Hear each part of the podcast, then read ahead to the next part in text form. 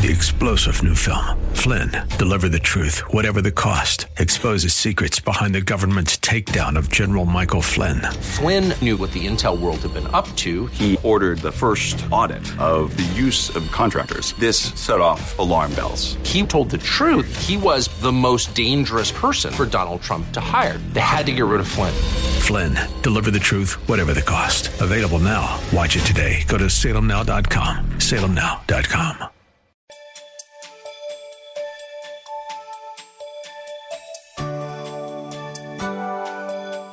Thank you for your presence today. The Bible tells us to trust in God and lean not to our own understanding, to acknowledge Him in all our ways, and He will direct our paths. Yet, even as Christians, too often we think we can do what we want to do without praying to God for guidance and wisdom. Just like Samson, we break our vows and suffer the consequences of our godless decisions and actions. We miss out on blessings God has for us. Yet, because He is God, His will ultimately prevails. You'll want to take notes, so have your Bible pen and paper handy. Judges chapter 14, verses 1, 2, and 3.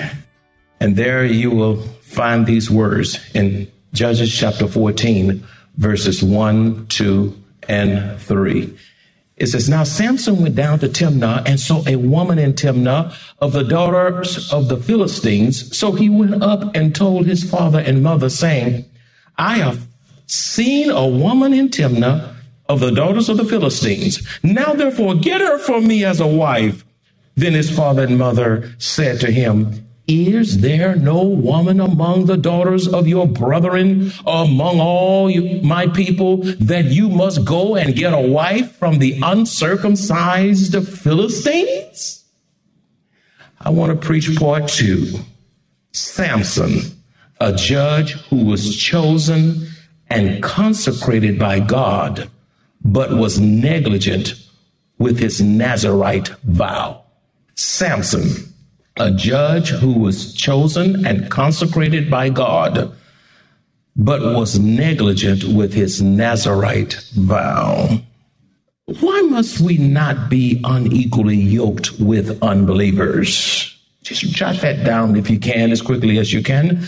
Why must we not be unequally yoked with unbelievers? Well, it's clear from Holy Scripture because the Scripture says in Second Corinthians chapter 6, verses 14 through 18, do not be unequally yoked together with unbelievers, for what fellowship has righteousness with lowliness, and what communion has light with darkness, and what accord has Christ with Belial? You said, what is Belial? The devil and children of the devil.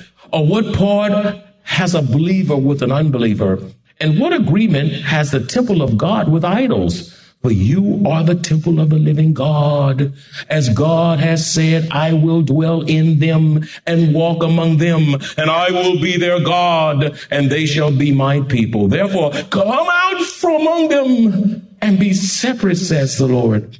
Do not touch what is unclean, and I will receive you. I will be a father to you, and you shall be my sons and daughters, says the Lord Almighty. This scripture tells us why we should not be unequally yoked. Why must we not be unequally yoked with unbelievers? Because number one, Christians must not marry unbelievers because the Bible instructs us not to. That's, that's, if I don't give you another reason, that's reason enough. If the Bible says don't do it, the Bible is authoritative word of God, then what? Don't do it. It is a non-negotiable. Second Corinthians chapter 6 verse 14 a says, do not be unequally yoked together with unbelievers, pagans, those who are lost, those who know not the Lord.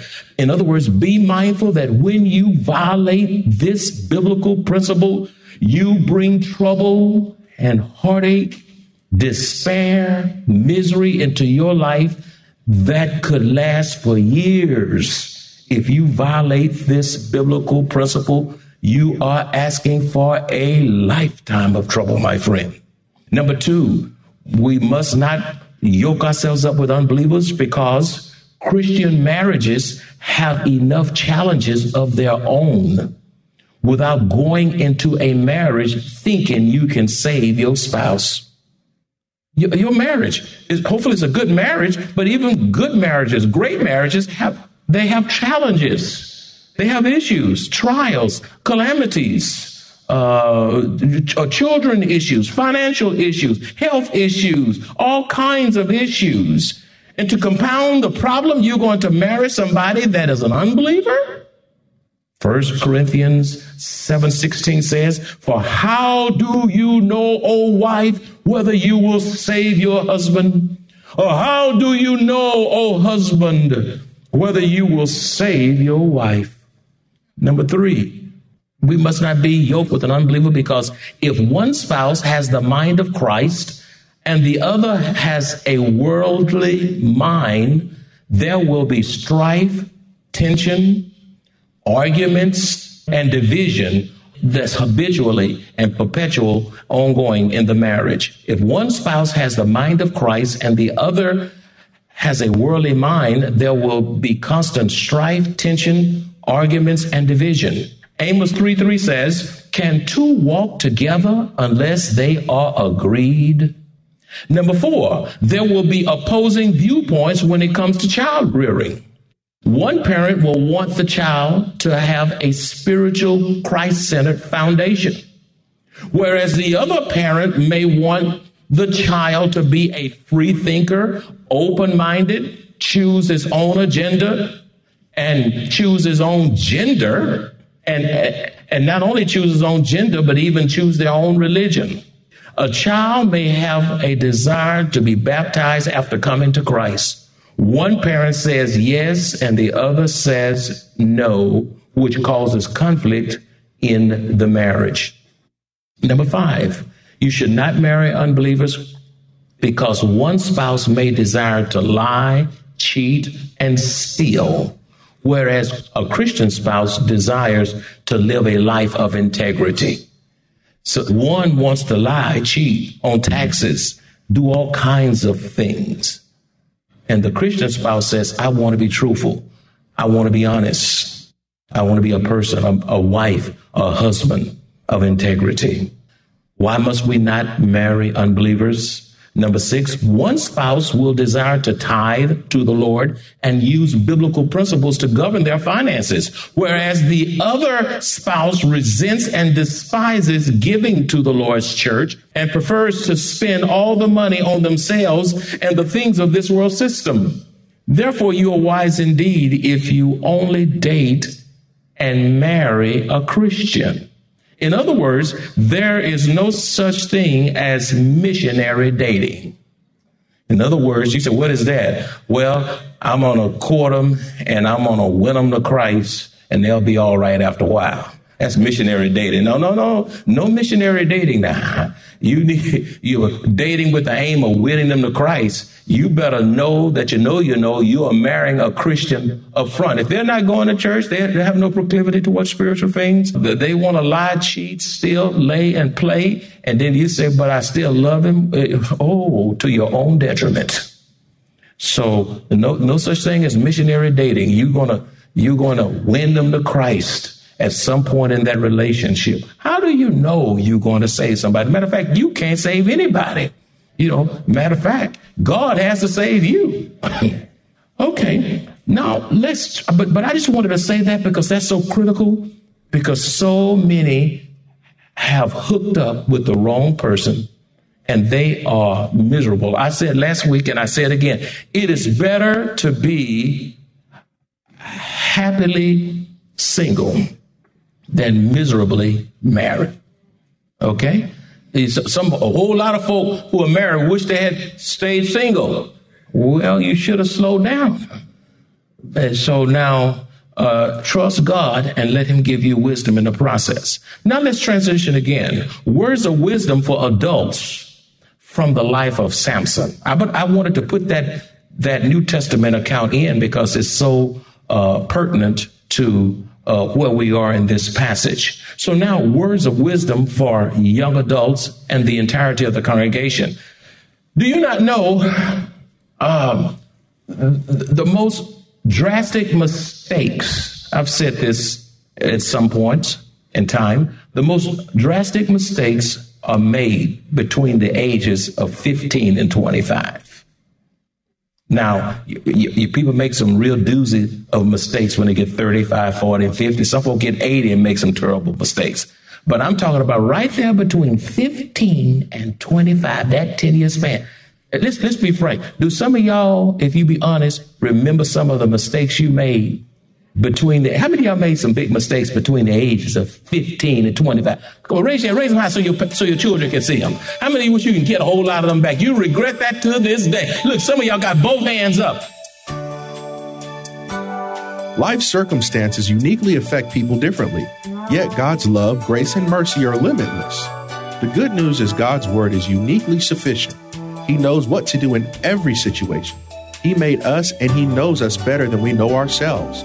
The Bible tells us to trust Him, lean on Him, and to acknowledge Him, whether it's a success, a setback, or a failure. No matter what it is, God will order our steps when we depend on Him and Him alone to uniquely perform His good and perfect work within us.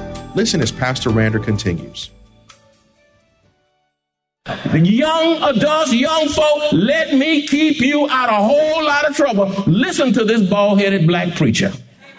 I got some news for, for you from the Word of God. Number one, your parents are a gift from God to you, regardless of your age. Your parents are a gift from God to you regardless of your age. Therefore, you are wise indeed and will save yourself a whole lot of trouble if you would consult your parents' counsel when it comes to dating and marriage, and then allow the Lord to have the final word when it comes to seeking a spouse. Ask your parents, bring uh, bring your date home. Now, now, if you're 13, you'll not be bringing nobody home. Okay, let's start that. out. I'm 15. I'm in love. You can't spell love. Learn some geometry, some calculus. Learn how to read and write and learn how to think and talk. Talking about you in love. Get over it. You, um, you can't, you, you're not making a living. You, you're not educated. You're still trying to find yourself. You can't pay for the food in the fridge and you talking about you in love. So so check in with your parents. Bring them to church. Let me check them out. I'm a good evaluator. Bring them to church. Let me look at them, check them out. Because oftentimes your issues fall right back into your parents' lap. Somebody ought to be amen. Now look at the, the scripture says in Judges 14, 3a, then his father and mother uh, said to, to Samson, Is there no woman among the daughters of your brethren among all my people that you must go and get a wife from the uncircumcised Philistines? Ephesians 6 1 through 3 says, Children, obey your parents in the Lord, for this is right. It is right for you to obey your parents. My mother can call me, my daddy can call me, and I will obey them even though I'm my age and even though I'm pastor of this church. I will obey them because they're still my parents and I am to honor them. Right. And your honoring them is not conditional.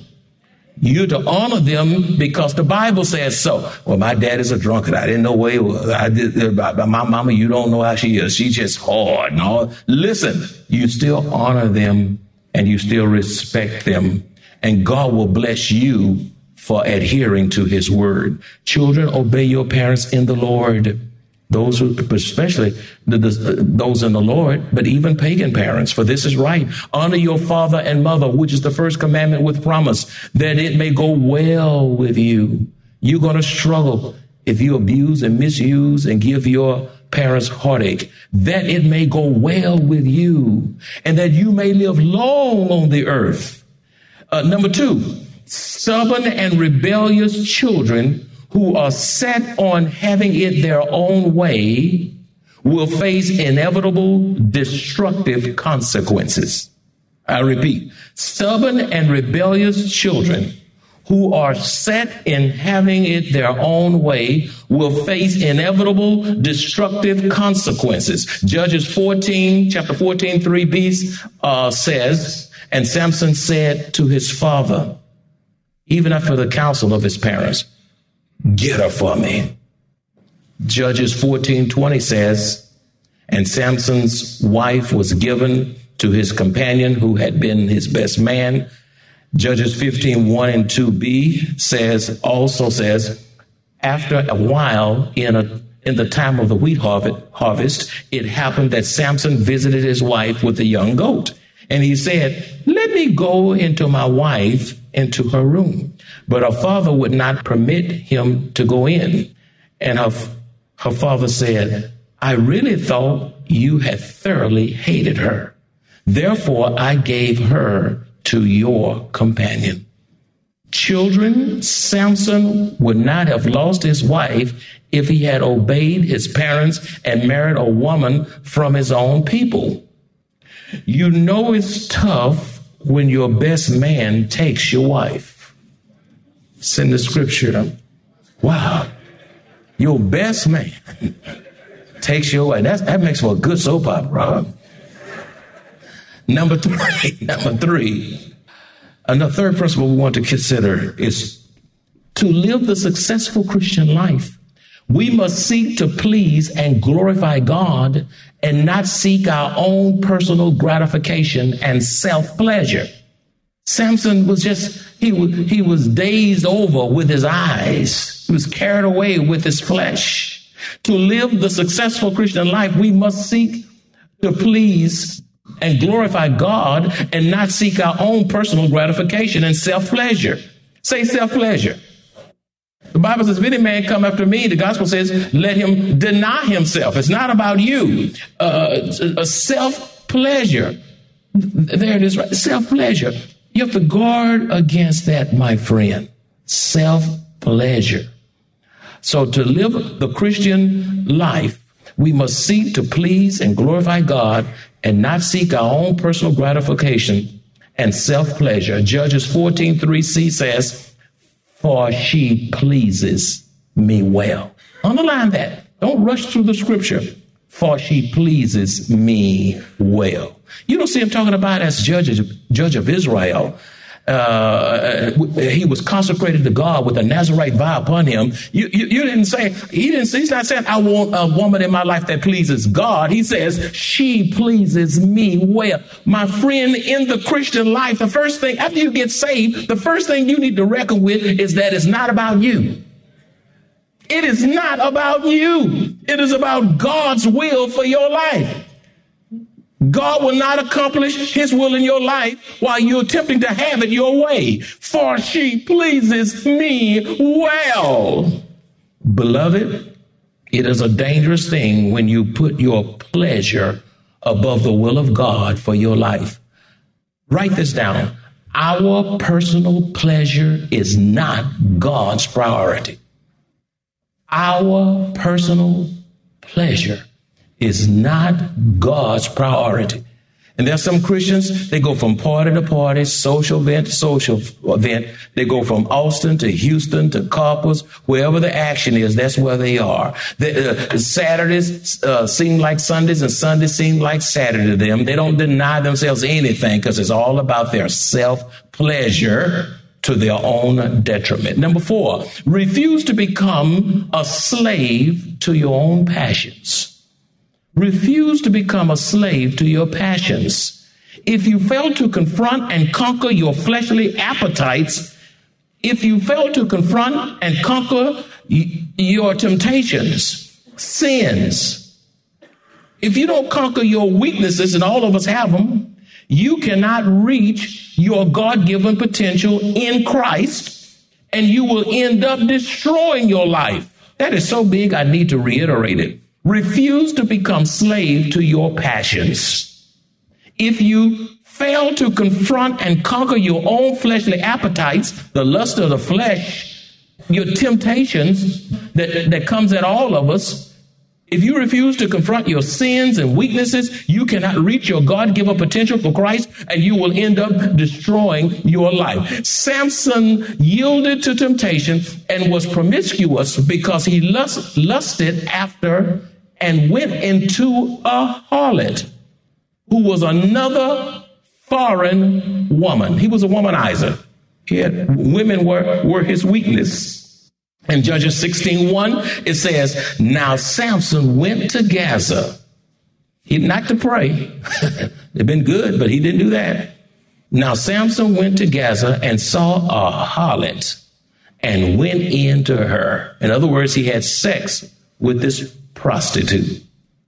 In other words, Samson was a judge. He was a judge and leader of Israel, and yet he lived a promiscuous life rather than being an example before the people of Israel. And even though it is so normal today, the Bible still holds true, beloved, that premarital sex is a sin before God, which will bring on the chastening hand of God. My friend, you are on dangerous ground when you can sin right in the face of Almighty God so comfortably. Rebellion is to know what God's word says and defiantly violate it with no sense of conviction, grief, remorse, and repentance. I, re- I reiterate rebellion is to know what God's word says and defiantly violate it with no sense of conviction, grief, remorse, or repentance. Rebellion against God will always take us down.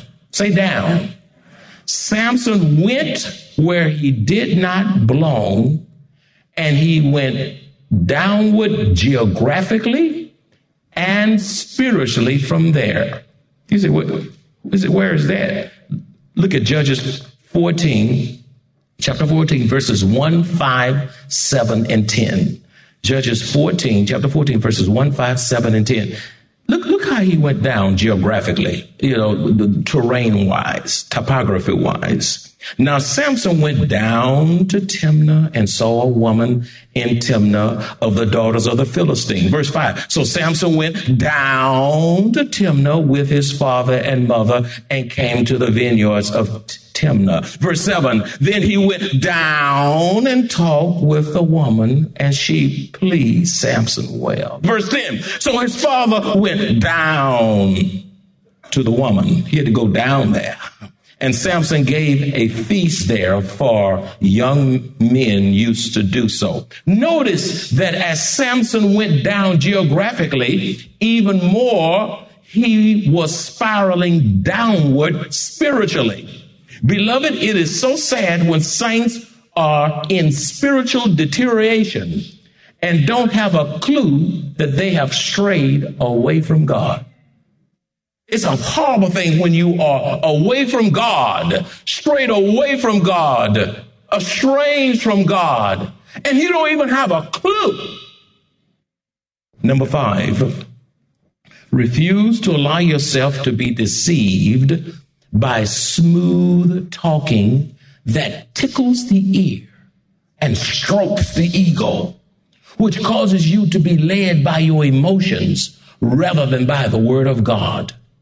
Refuse to allow yourself to be deceived by smooth talking that tickles the ear and strokes the ego, which causes you to be led by your emotions rather than the word of God. Judges 16:4 says, afterward it happened that he loved a woman in the valley of Sorek, whose name was Delilah. Look at all these women. And listen, when you're led by your feelings and your emotions, you are headed for big time trouble. Uh, Samson allowed Delilah. You know, I had, I had never met someone named Delilah until I was doing business on the phone, and I just happened to ask this young lady, uh, I said, What is your name? And she said, Delilah. Wow. I said, Boy, what was her parents thinking about? Maybe they just didn't know scripture and just thought the name sounded good. Now, I would, I would name my child. If your child need, named Delilah, you need to change that name. Samson, Samson, Samson allowed Delilah to, to manipulate him with deceptive and cunning words. She was the third, say third. She was the third Philistine woman he fell in love with. It's moving too fast. Some of y'all in trouble right now because you moved too fast. As soon as the Philistines heard about his love for Delilah, they convinced her to try to find the source of his strength. She had a hidden agenda. And let me tell you something. These people come in your life, friends and so-called friends, they have agendas. Judges chapter 16, verse 15a says, She said to him, here she goes with that voice, How can you say, I love you, when your heart is not with me, Samson? Boy, they can get sweet. Samson was so self deceived in that he could not resist Delilah's charm. She took advantage of his deep seated weakness which was most effective in destroying him. It's amazing how Samson's deep love and infatuation with Delilah caused him to completely disregard his wisdom, discernment, commitment in preserving his Nazarite vow. He was separated and consecrated to God, and it was the last a lifetime. And look how entangled he is. As committed children of the only true and living God, we walk by faith and not by sight. Life on earth is not easy, yet, even in the midst of trials and tribulations, we have joy, hope, peace, strength, and God's blessed assurance as we face trials. Best yet, we look forward to hearing our Savior say, Well done, thou good and faithful servant, and eternal life with our Lord and Savior. If you enjoy this kind of biblical teaching or would like to hear this message in its entirety, please visit us at Maranatha Bible Church, located at 7855 East Loop 1604 North in Converse, Texas, or call us at 210 821 5683.